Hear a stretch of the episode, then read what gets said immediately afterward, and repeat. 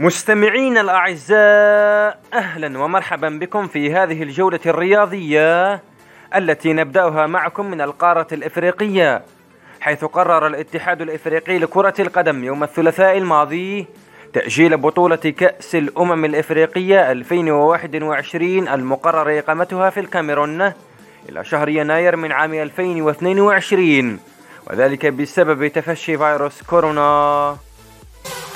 إلى القارة الصفراء حيث أعلن الاتحاد الآسيوي لكرة القدم يوم الأربعاء الماضي أن اتحادات الهند وإيران وقطر والسعودية وأوزبكستان أعربت عن اهتمامها باستضافة بطولة كأس أمم آسيا عام 2027 على أن يكشف هوية الدولة المضيفة في عام 2021 وفي القارة الأوروبية العجوز تتكثف التقارير الإعلامية مرة أخرى ويكثر الحديث عن احتمال رحيل النجم الأرجنتيني ليونيل ميسي عن فريقه برشلونة الإسباني بعد مشاكل متراكمة وخلافات مع إدارة الفريق.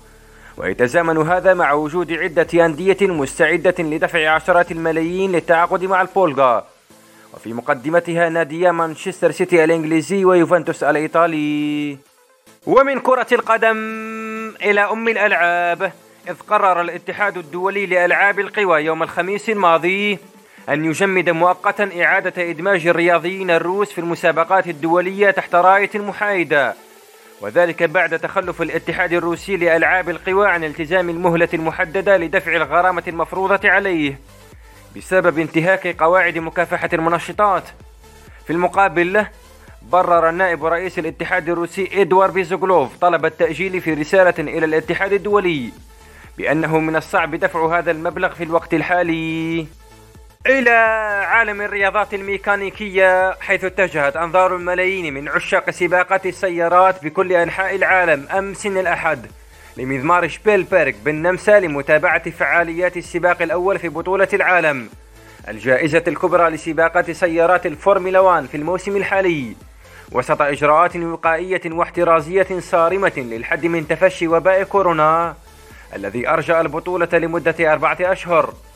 في نفس السياق أعلن منظمو بطولة العالم للراليات والاتحاد الدولي للسيارات يوم الخميس الماضي عن استئناف بطولة العالم للراليات المعلقة منافساتها منذ شهر مارس الماضي. استئنافها في إستونيا بين الرابع والسادس من شهر سبتمبر المقبل. محطتنا التالية مع معشوقة الجماهير الأمريكية كرة السلة. حيث تزايد قلق لاعبي دوري كرة السلة الأمريكي للمحترفين إزاء استئناف الموسم. في ظل ازدياد المخاوف من تفاقم وباء كورونا في ولاية فلوريدا حيث ستحتضن مدينة أورلاندو المباريات المتبقية.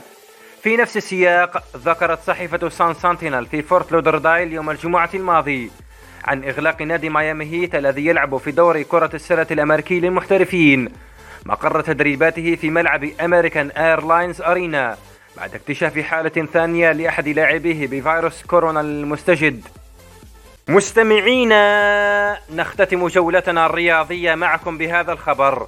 ففي موقف إنساني من المصارع الأيرلندي المعتزل كونور ماغريغور أرسل هذا الأخير تعازيه إلى خصمه اللدود المصارع الداغستاني حبيب نور محمدوف بوفاة والده عبد المناف في المستشفى بسبب مضاعفات إصابته بفيروس كورونا. وغرد ماغريغور على حسابه الرسمي في تويتر معزيا منافسه الكبير. خسارة الأب والمدرب والمشجع الوفي للرياضة تعازي. ارقد بسلام عبد المناف نور محمدوف. وأصيب عبد المناف بنوبة قلبية تسببت في نقله إلى المستشفى نهاية شهر أبريل الماضي. ودخل في غيبوبة مرتين. ووصفت حالته بعد ذلك بأنها خطيرة. قبل أن يرحل عن عمر نهز 57 عاما. بعد معاناة من مضاعفات صحية بسبب إصابته بفيروس كورونا. وأشار نجله حبيب مؤخرا إلى أنه كان يزور والده يوميا.